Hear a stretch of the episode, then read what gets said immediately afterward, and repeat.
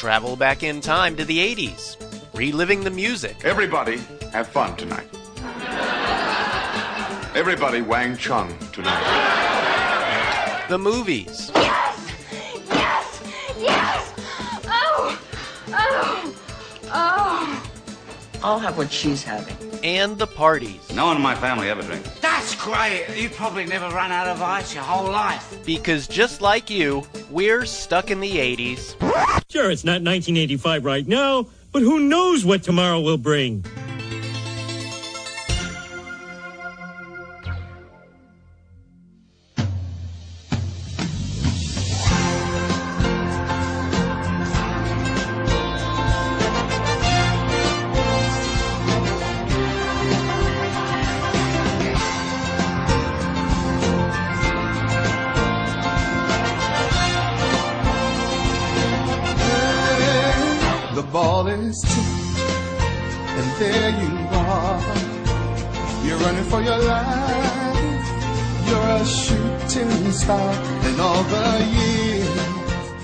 Hey, hey, welcome to Stuck in the eighties. It's your host, Steve Spears with Tampa Bay dot com, and today we talk about college hoops in the eighties.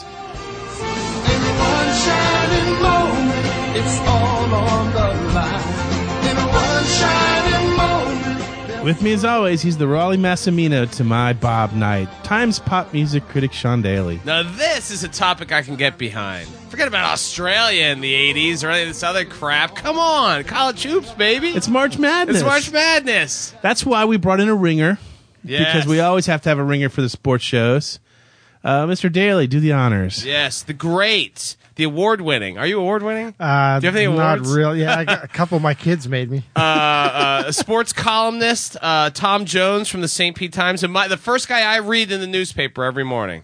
Wow. Yeah. That's, oh, yeah. Thank you very much. two C. Absolutely. Op- Thank absolutely. you very much. I uh, I noticed that, um, I mean, you love college basketball and you love commentators on college basketball, so you must really be excited this time of year. Exactly. I hung out with Dick Vitale a couple of weeks ago. I love that. Didn't I gush? I sent you a letter, well, didn't I? I'll tell you what, and that guy, exactly the way he is on the air is the way he is off the air. That wow. guy's a, I, I love that guy. I mean, he, the, one of the nicest people you ever meet. Uh, would you say the same thing about Steve and I? Exactly how we are. I would say one. I'd say the same thing about one of you. I got one more question for Jonesy, real quick, about his job. Jonesy does. Uh, you know, he's uh, also a media columnist here, and you write about radio, T V, all this stuff. I really want to know a basic, rudimentary question for all these people who read maybe uh, uh, media columnists in their paper. Uh, how do you watch everything? I mean, how do you always hear something on radio and you catch everything on T V? Is it all by TiVo? No, it's not. I, I, I watch what I watch and, and I write what I watch, but I'm I'm not going to spend all day watching T V. But I do notice and I, ha- I I zone in on whatever it is I am watching at the time. So I might only watch a few hours, uh, a couple hours a day. But what I do watch, I'm really paying attention to. That's amazing. Anyway, so you came in here today to talk about the, the great college basketball moments in the nineteen eighties. eighties, I would say, are a magical decade for college hoops, right? Yeah, I think it might be the best decade for college basketball. Wow. And because of some of the things that we're going to get into and, later on. Exactly. And look at some of the people that came out of that. Uh, Michael Jordan. Before we get too far along, let me ask you this, Tom. What were the teams, what were the college teams that dominated in the eighties? Uh, Indiana was won two national championships in that decade. Mm. Bob Knight, Bob Knight was the the, the legendary coach uh, of that team. Uh, Louisville won two national titles. Wow, Purvis and, Ellison, Purvis Ellison with Denny, never nervous. Per- yeah. That's right. Denny Crum was the was the coach of that team, and we also had like a lot a lot of great teams that didn't win championships. Houston. Uh, had a real good program. Phi Slama Jama. Phi Slama Jama. George, they went to actually two two national finals at uh, uh, championship games. Didn't win either of them. Uh, Georgetown had a good program during mm. the eighties. So really, the, this was the, this was the decade of the superstar. Yeah. Elite teams, the elite programs who were in the running every year. And for the first time, we were introduced to Mike Krzyzewski as well at Duke. Yeah, and let me ask you a question about Bob Knight. I know a lot of people ask this question.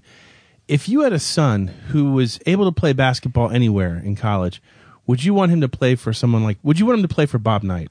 Yes and no. I think ultimately no, because we, we constantly talk about how Bob Knight did things the right way.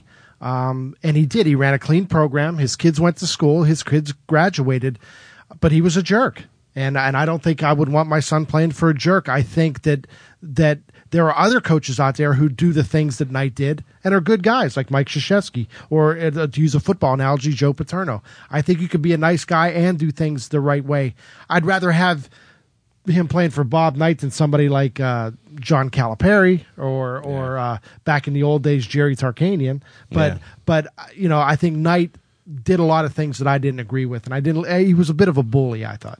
Did you ever get a chance to talk to him or interview him? I did. I've talked to him on a conference call once, and, he, and I think he's an excellent broadcaster. He's really good at what he does. I, I, I always didn't like, though, his disdain for the media when he was not in the media, and now he's a little bit of a nicer guy that he is in the media. I didn't like that hypocrisy. But, uh, you know, overall, if, if my son decided, hey, I do want to go play for Bob Knight, there are a lot worse choices out there. Now, these days, we're used to March Madness. You have how many teams are in the tournament these days? sixty-eight now. Went up right. to sixty-eight. Now, in the in the eighties, when the eighties began, was the, was the N C double A tournament the same? Was the, there wasn't sixty-eight no, they, teams. No, they expanded throughout the eighties and, and into the nineties. But no, they, it was much harder tournament to get into back then, which is why I think you see um, the, the elite programs really dominating in the eighties, because there wasn't as many chances for an upset. But it was, it really was a golden decade for basketball. Did they have the shot clock in the eighties? Yeah, they had the shot clock, and and again, they introduced it later uh, in the eighties. But it was a, again, you look at some of the the the great players were allowed to be great players, and as Sean talked about, we, these kids stayed until they were juniors and seniors, not yeah. like now where they're yeah. leaving after one year. Well, Thomas helped us out. He has picked out what he considers to be uh, five of the most memorable moments in college basketball. Uh, mostly March Madness, but not all of them. And so we're going to go through each one of them here and talk about them, and uh, Tom will give us his expert advice on, on what happened that particular year. You ready? The nineteen eighty-five title game, Villanova upsets Georgetown. He makes this one, then they need that third possession.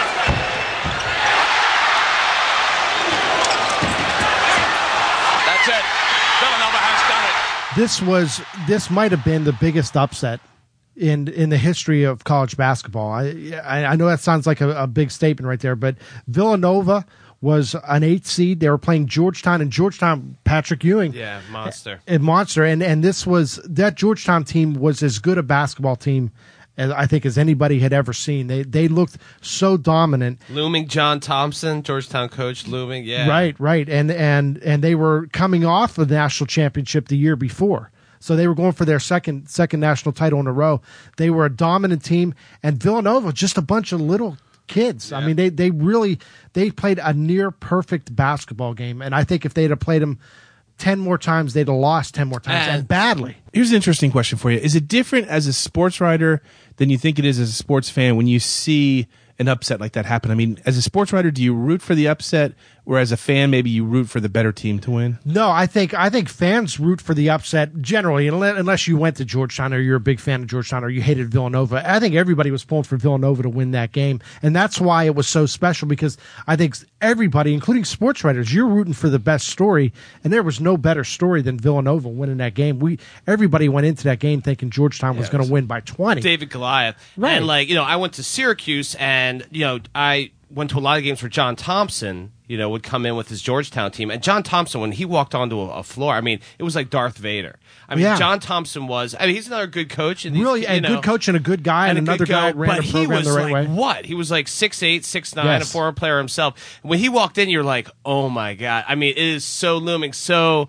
There was kind of a villainous approach to that as well, you know. To, to there was, there was, and, and and you hate to say it, but there was almost a, a racial thing about it because there was. because I think people were intimidated by John Thompson, and I think John Thompson enjoyed intimidating people, and I think that that there was it was almost uncomfortable when Georgetown was dominant like that for a lot of white people, because I think, again, there was a racial element that nobody talked about, but I guarantee if you asked John Thompson about it, he would he would, he would tell you it definitely was there. Oh, yeah. Well, the thing about John Thompson, too, is that the, the thing was he would never recruit white players, or that's what well, that was the rip against him. Was, and then there would always be one white player, and it would be the walk-on at the end of the bench. The guy would be like, you know, five foot eight, just sitting down there looking terrified. But yeah. he, I get, you know, you asked me earlier, would I, if, I, if, if I had my choice, would I have let my son go play for Bob Knight or John Thompson? I would have picked John, John Thompson, Thompson because I think he's a good guy who did things the right way. Interesting. The next moment in our on our list of the top five uh, favorite moments in college basketball, the nineteen eighty-two title game featuring a North Carolina win with a freshman named Michael Jordan. The tie, eighteen. Shot, Jordan, Michael Jordan. Brown. Look for, look for Sleepy Floyd. Look. Oh, he threw it to the wrong man.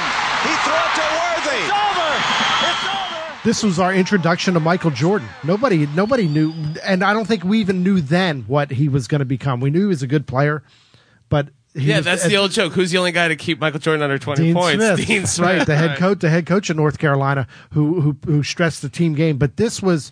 This was, like I said, our introduction to Michael Jordan, and it showed. Here's, I mean, can you imagine eighteen years old and you're taking a shot to win the national title, and then you win it, and then of course there was a crazy ending to that game as well. Right, it was uh, Georgetown's Fred Brown.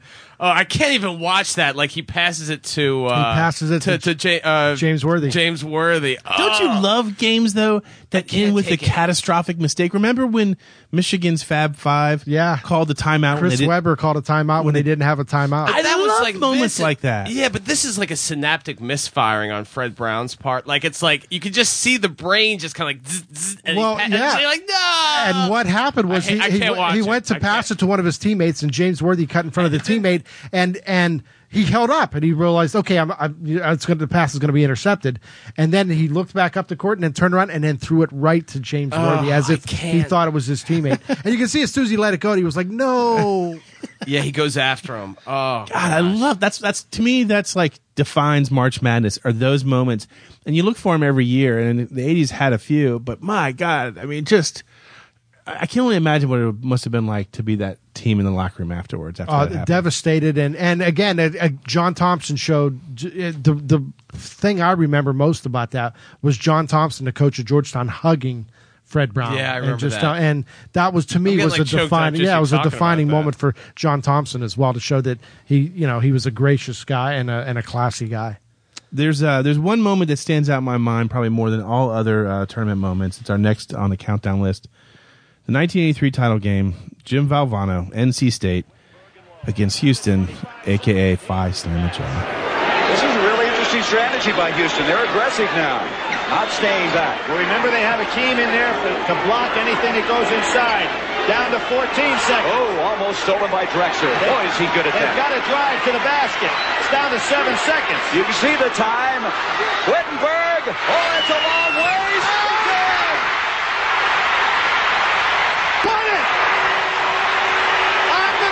This is a game, again, if, if Villanova's the biggest upset of the eighties, this was the second biggest upset. Nobody gave North Carolina uh, State a chance to win. The only reason they got into the tournament was because they, they got hot at the end of the year and won the A C C tournament.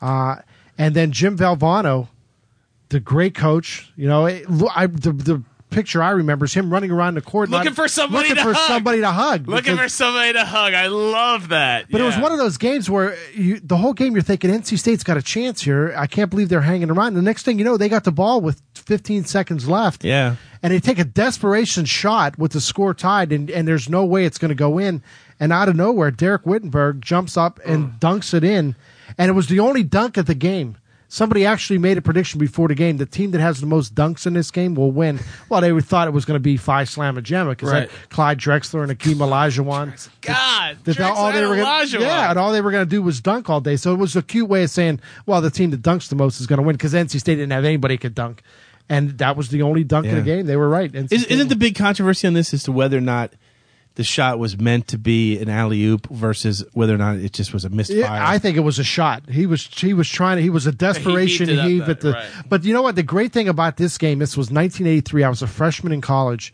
and I remember me and my roommates sitting around after the game, just all fired up, jacked up from watching this incredible upset. We said, hey, let's go over to the basketball courts. I was living on campus at U S F. So we took a basketball, and three of us went over there, and we got over there and found hundreds of people playing basketball.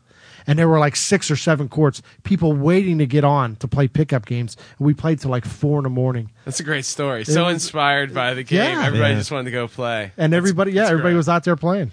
None I, of none of us dunked, though. Sadly, I recall this as being the first time I ever bet on sports in my life. ten dollars. You took I, Houston all yep, the way. Yeah. And then sadly, Jim Valvano passed away. Uh, not a few years after that, right. but from, yeah. from cancer.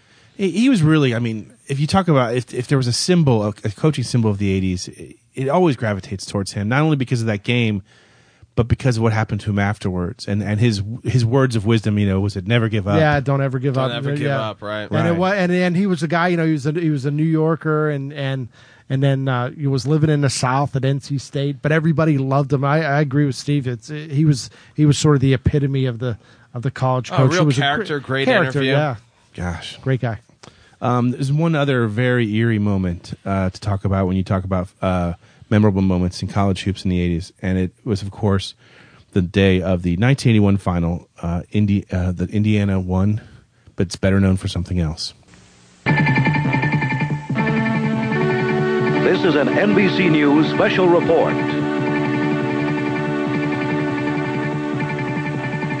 Here is N B C News correspondent John Chancellor. Good evening. President Reagan is in good condition tonight in a Washington hospital after several hours of emergency surgery. His press secretary, James Brady, is in extremely serious condition with brain damage. A Secret Service agent who was also shot is doing well, while a District of Columbia policeman is in serious condition with bullet wounds in the shoulder and the neck. And a young man accused of firing the shots was arraigned this evening.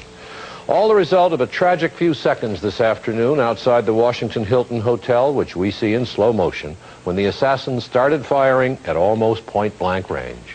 Well, I remember hearing that Reagan was shot. I don't know if you guys remember that day, but it almost sounded like it wasn't that big of a deal when yeah, Reagan was shot. Yeah. It almost seemed like he either wasn't hit or he was just slightly wounded.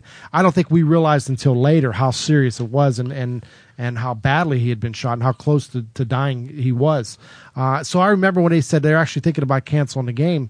You know, as a, I was a stupid kid. I was probably sixteen years old at the time, thinking, "What? Cancel the game because the president got shot? Big deal. Let's let's play." You know, I, let's play ball. Yeah, and and like I said, it wasn't until later we realized that, that it was probably more touch and go, and and maybe the N C double A made a bad choice of playing that game that night. Wow, I don't think that would happen today. I think that game would be canceled. Yeah, I think absolutely. Be I canceled. think with um, I don't. I, I think that. You know, you saw with. I mean, it was a huge day, a lot bigger, you know, than the Reagan thing. But like, you know, two thousand um, uh, September eleventh. You know, I just think now they uh, I, I, people cancel things for, you know.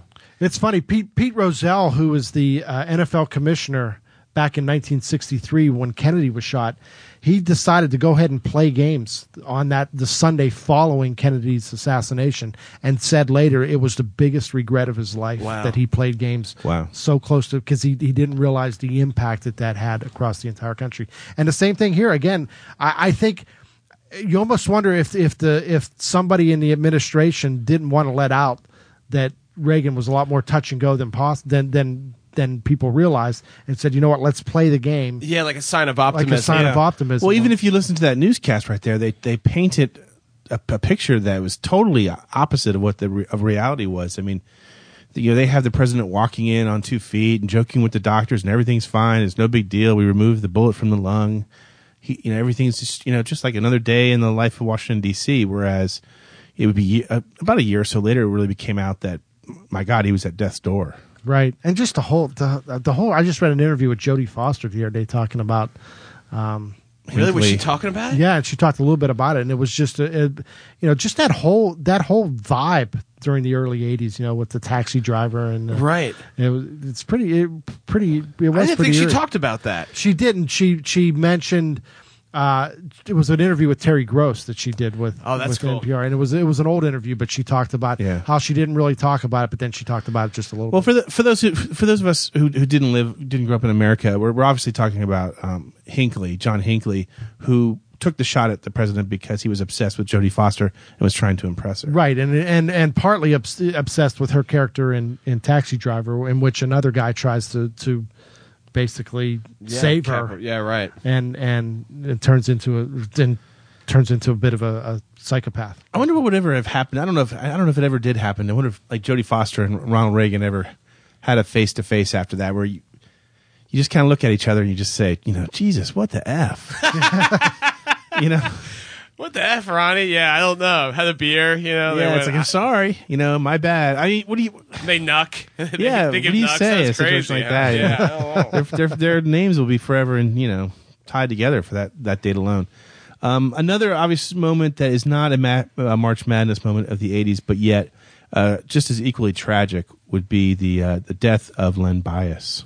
Len Bias, to me, was supposed to be the next N B A superstar. Yeah. And really, he was supposed to sort of take over the reins from Larry Bird with the Boston Celtics. And, and this, and, you know, obviously it's much more tragic than, than, um, or Bias's death is much more tragic than what happened to the Celtics, but this, it put the Celtics back a decade. No, and, I, and grew, it, I grew up in Boston, you know, and so I grew up with those guys winning all those championships. And, uh, you know, Bird, McHale, uh, Robert Parrish, these guys were getting, oh, they were still winning, but they were getting old, and they need this infusion of, uh, of talent.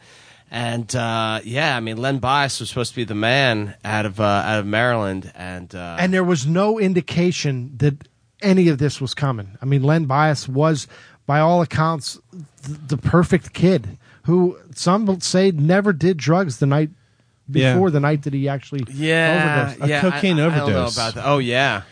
Yeah, I don't know about you. Point. I mean, we talk, we've talked before on the show about about the drugs that we took in the eighties. And, and we, with Sean and I, it was just it was just pot.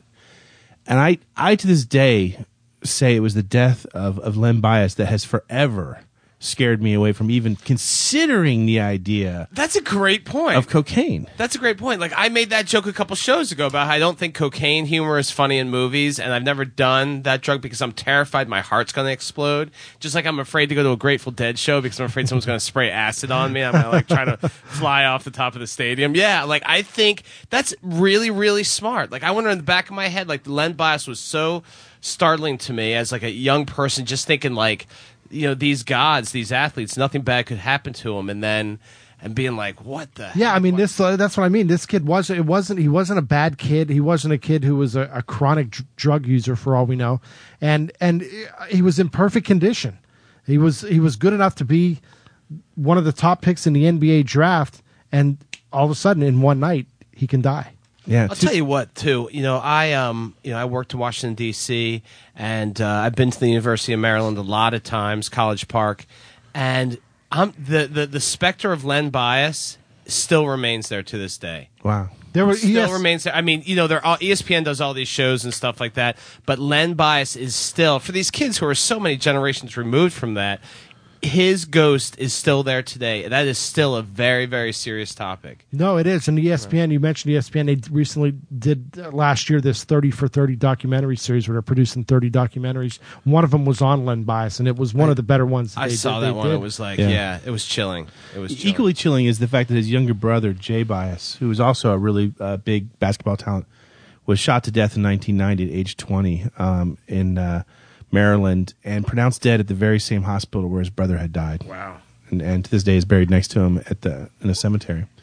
It's it's an eerie way that um, in in so many ways that the, the eighties basketball is is you have these great moments of, of triumph and upset, and then you have these horrific tragedies. I mean, they go hand in hand. Yeah, I mean, even going back over this list, like early in the show I said, like, oh, eighties, it was the best time for college basketball, but all was, these icons. Right. All these, not just and, and all these iconic moments, not just sad, but also you know, you know, really. And like it, it really, it, it, the, the eighties were set up to be this decade of of icons and great basketball and media attention. Because in nineteen seventy-nine, some say the greatest college basketball game ever played, Larry Bird's Indiana State team against Magic Johnson's Michigan State team, and that sort of set the stage. College basketball changed with that game. Basketball, N B A basketball eventually changed because of that game, but the eighties were set up because of that game in nineteen seventy-nine. You could also argue that the eighties ended in a similar uh, dramatic fashion because with, with the beginning of the nineties becomes the beginning of the Duke reign and the U N L V reign, and basketball, again, takes a huge shift. Right, right. And the Fab Five came in in, in the early nineties uh, out of Michigan. And and really, the eighties, you, you can almost look back, was almost the last pure decade as well. I mean, it, we paid attention to it, but it was a pure decade, and the kids stayed in school. You had coaching coaches who who weren't leaving for jobs right. every other day. Uh, this was the last pure college basketball decade. So last time Steve and I were pure. But I know something that's even more pure. The, the Saggies. Saggies.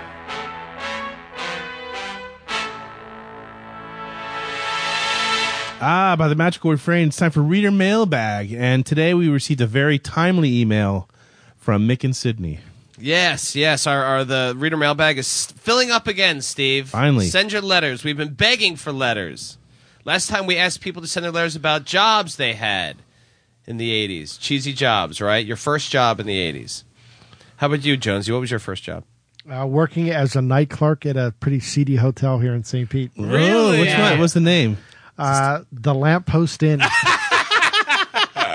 And I was told not to uh, not to give out the rooms by the hour. And I said, if we don't give out the rooms by the hour, then we're not getting anybody to come no in. No kidding. Yeah. Wow, you must that must have been an education. Yeah, I was nineteen. What did I, I just wanted to go home. Did you ever have anyone, like any ladies kind of hit on you, try to throw some moves on you? No. If I had, because I never had money. You can make up stories on this show if you want to make up. Anyway, here we go. This is from uh, Mick in Sydney, who is uh, formerly Mick on top of Mount Fuji. Hmm, let's find out what that's all about. Good day, Sean and Steve. Mick in Sydney here. Well, I was listening to my first podcast after being back from the holidays. You mentioned you wanted some stories of pain and how you can fix them. Well, I have one that's sort of a pain, and you did unknowingly fix them.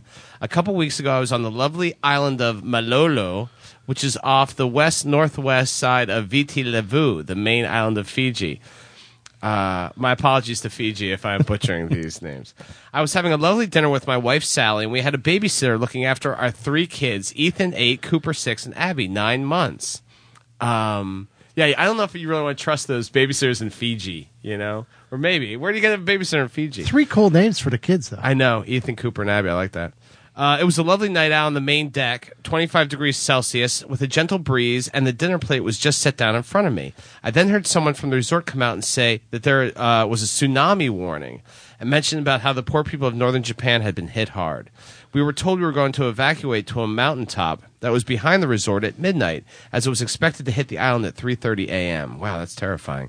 At the top of the mountain, there were tarps down and cushions from the pool chairs, so we at least had a place to stretch out on the ground.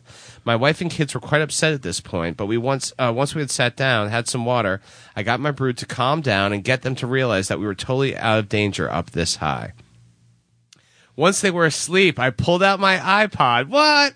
and cranked up a few episodes of Stuck in the eighties. Don't really remember what ones they were due to the stress, but I think it was the hair metal one, one that had X V G F, uh, Hello Steve, and a few others. Uh, in between each episode, I checked through the F M radio on my phone with B B C World on uh, to see what the current news was on the tsunami and see what we were up for. Needless to say, by four a.m., I knew we were going to get hardly anything at all, and we ended up heading back to our rooms at six a.m. But I must say the sound of Sean and Steve's witty banter helped me through what looked like was going to be a very difficult night or days, and helped me keep awake to keep an eye on my family. I hope nobody around me could hear me chuckle, as they would think that I was losing it. So I just want to thank you guys for helping an extended Stuck in the eighties family member in the South Pacific, even though you're all the way over in Central Florida. Thanks, dude. Bulavanaka. Bulavanaka. Oh, well, all the best, and see you later, dudes. Mick in Sydney, formerly Mick on top of uh, a mountain in Fiji. Wow. Wow. The tsunami we helped him through a, a very difficult time. I know. I can't even imagine it. Like, tsunamis, they say, can't hit us here in Florida because of the topography, that we're tsunami safe. It's like the one natural disaster. If a tsunami wants to get you, it'll get you. No, I, I heard some. I, I know we read in the paper that we can't have one here. I mean, of all the natural disasters we can have, that's the single one that we can't have. And that's and that's the that's really it's the worst one. I mean, you can yeah. tornado, you can sort of get out of the way of. I could probably outrun a tornado. Duck and weave. Look out! You're like Bill yes. Paxton or whatever. yeah, yeah, right. But uh, but but and hurricanes, you you know they're common, but tsunamis, it's like you got three minutes, you better move. Yeah, you better have a helicopter. Is what yeah. you better have, and a license. It's chilling. It's chilling. I'm glad you're I safe, always think Mick. I can out, I, I can f- like fool a tsunami. You know, it's, it's not like a wh- snake. You know, it's like when you Look, go it's squirrel. You know, it's like when you go to the beach and you go under a wave and you ride out a wave. Right.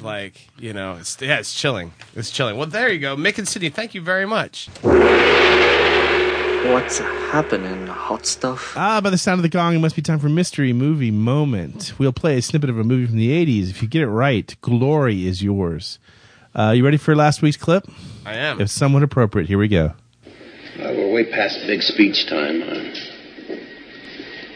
I want to thank you for the last few months. It's been very special for me. Yeah, that's Hoosiers. by far, easily one of the top, what, top three sports movies of the eighties? I just recently did a thing on best sports movies of all time, but I broke it up by sport, but by far the best basketball. I'd have it in my... I'd have a third on my list behind One on One with Robbie Benson. you t- yeah, I love you laugh about it. Six Pack with Kenny Rogers. No. Yeah, that's awful. They're, no. they're supposed to be remaking that too. Oh, really? Uh, I wish they'd remake One on One. But you know, here's this is an interesting question. There are no, as far as I know, college basketball movies in the eighties. What no. was Blue Chip with the nineties? That was in the nineties. No, I, you're right. That's still my favorite. Blue Chips as far as college basketball. Well, I don't know. Was it Glory Road? It's not bad. Here's my th- thing. What is college? Is basketball a hard sport to make a it movie is. about? It must be, because there aren't even that many. There, I think football. There, there are more football, and I think per capita, football has the best. Really? Yeah. Over baseball? Over baseball. But if you think yeah, about it, there, you, there are some really bad baseball if movies. If you're a filmmaker, can't you cheat a bit? And like football, you can put a helmet on somebody. Like, here's Warren Beatty. Like in Heaven Can Wait, Warren Beatty throws an eighty-yard pass, but it's actually like Fran Tarkenton in there. I mean, other like than that. A, that. But basketball, you can't fake right making like somebody look like they're really, really good at basketball. Even in Hoosiers, the only reason it worked kind of in Hoosiers is because it was sort of old-time basketball. Yeah, and and the set shot. Yeah, some of those guys were real basketball. Yeah, they were, but they they didn't. It, it didn't look anything like the game is played today. Yeah, you know, it was a little bit. You could almost see it how it was how it was staged and everything. But I, Hoosiers is third on my list behind Bull Durham, which is number two, and Slapshot. Are you doing all time sports? Yeah, all time. Okay, yeah. yeah. My problem with Hoosiers is that the whole romantic you know yeah. side plot between Gene Hackman and Barbara, Barbara Hershey, Hershey is totally unnecessary. Right. It adds, it's it's even creepy, right? And yeah, it almost seemed inauthentic too. It's almost it's I mean, like, she really we, we didn't need for her to let us know that he was actually a good guy. We already knew that, that he was a good guy who made a mistake. We we, we didn't need the, her validation for it. Yeah. So so as much as I wanted to pick a college, uh, the only one I can think of, God, I can't even think of a basketball movie. I, The Fish Who Saved Pittsburgh was right. about a T V movie, and that was about pro basketball, right? And the only reason that I know anything about it is because I'm from Pittsburgh. But yeah. no, not very many good. You know, the, the White Shadow was a good T V oh, show. I love that salami. But, but no, but no, you're right. There, basketball. It must be something that that's just difficult to film. You know, weird. But football, you per, like I said, it's hard it's to find easy. a bad football movie. And not only aren't they aren't they they're Any Given really Sunday, really you love Any Given Sunday. Any Given, Any Given Sunday's really awful. Good. Oh, I awful. love it. All the all the right Un- moves, tremendous. Heaven oh, yeah. Can Wait, tremendous. I love Heaven Can Wait. I can't believe The Blind Side, tremendous. I mean, you go on and on. There, it's hard. And the best one, North Dallas forty is the greatest football movie. Yeah, ever but made. I mean, any, Unnecessary Roughness. I love the Unnecessary Roughness. It's a total guilty pleasure. What's that one with uh, Keanu Reeves? That was a good football movie too. The Replacements. The Replacements. I yeah. enjoyed that. I found it to be delightful. Yeah, the, the, the only ones that aren't good are the ones with the donkey that kicks footballs around. Ed, the yeah. field kicking. Yeah. What? That's great. Disney. Come on, man. Come on, You're man. You're such an kids... apologist for Disney. What are you talking Do you about? You get a check every time you say their name. The donkey that kicks field Just read balls. The winners. This week's winners include Kevin Wench, Jeff in Germany, Captain Pittsburgh, Doctor Dim, and Andy in North Texas, who writes, my junior year of high school, my basketball team made the playoffs for the first time in fifteen years. We played at a junior college gym, and our coach actually got out the ladder and tape measure, just like Normandale, and measured that the goal was ten feet high and fifteen feet from the free throw line. Pay attention. Here's this week's mystery clip. We have come to ask for the sacred cross dagger over John T. If you know it, email us at stuck in the eighties at timbe dot com and tune in next week to find out if you're a wiener.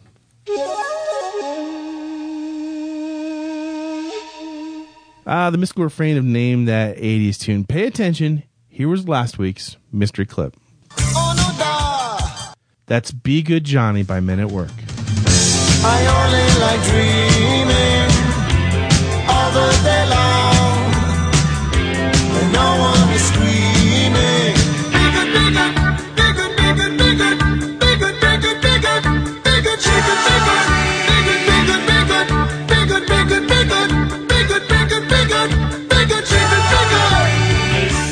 Love it. Have it on vinyl.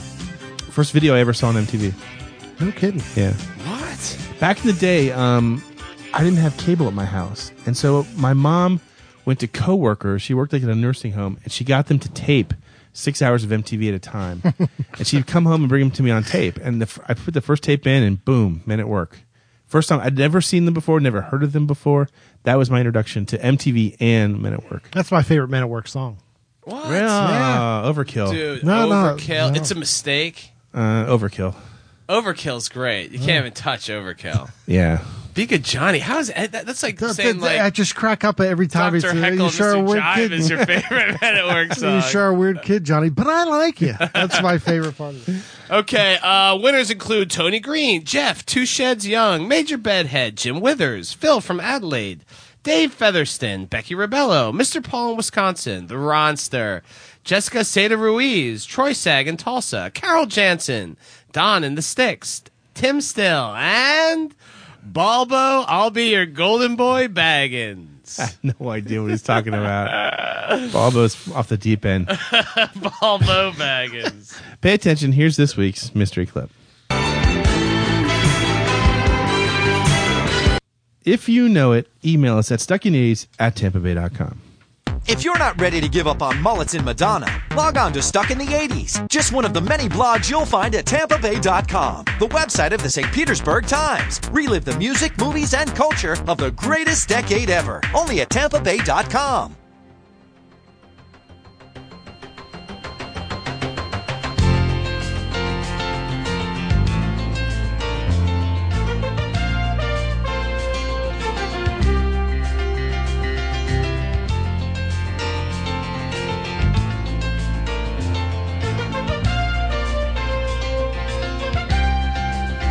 The ball is tipped, there you are, you're running for your life, you're a shooting star, and all the years, no one knows just how hard you worked, but now it shows, one shining moment, it's all on the line, one shining moment, they're frozen. And we're back. I gotta say, for as much as I love college hoops, and I admire the men and women at C B S Sports for giving us uh, March Madness, the worst song in the history of songs is One Shining Moment. If you just listen to the song. The ball is tipped.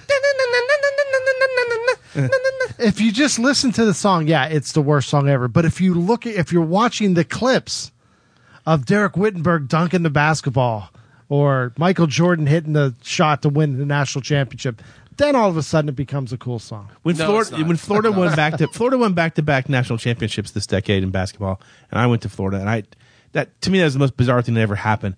And I guarantee you, I cried like a baby watching One Shining Moment with clips of One Shining Moment, you reach for a star. Oh God, it's so bad. It's like Up With People crap. It's really terrible. Come on, I, Syracuse won a national championship the the, the night and they won you, it. I, I found out I was having my first child, and all right, I was a new dad. My team just won the national championship, and that song still sucked. No, it didn't. Still sucked. That you watched it and you teared up. I guarantee. No, I did. If your team wins a national a, championship, it's an okay song. If you lose, you hate the song. I was surrounded by beer bottles.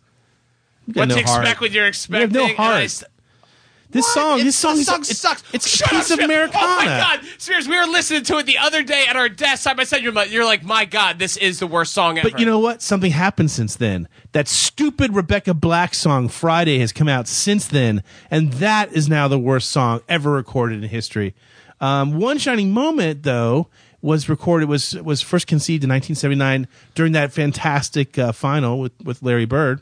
Written by uh, David Barrett, and um, it kind of bounced around for a little while, and it landed in the hands of C B S. And when C B S took over the um, March Madness, t- it wasn't eighty-six. Yeah, right. And and like I said, it's it's one of those things. If you, it sounds, yeah, I agree with you, Sean. It sounds really sappy, but when it's up as background music to these incredible moments that we've just witnessed over the past month. And given and sort of dedicated our lives to over the past month, yeah. It becomes not so bad. It's been re- Jonesy. Jonesy's an apologist for all that. You're an old softy, but you're also one of the best guests we've ever had. That's it's not true. The very best. That's true. You're Thank Jim you. Valvano. Please don't die on us. Don't quit. Don't ever give up. That's what we. That's what we do. That's the motto here at Stuck in the East. So along with Tom Jones, Sean Daly, a cast of thousands, we remain here hopelessly stuck in the eighties. When it's done, we'll or lose, you always did your best, 'cause inside you knew.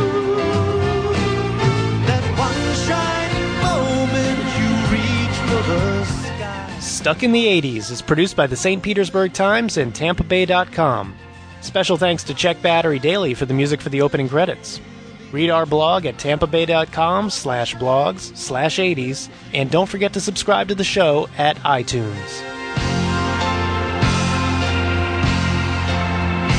One shot.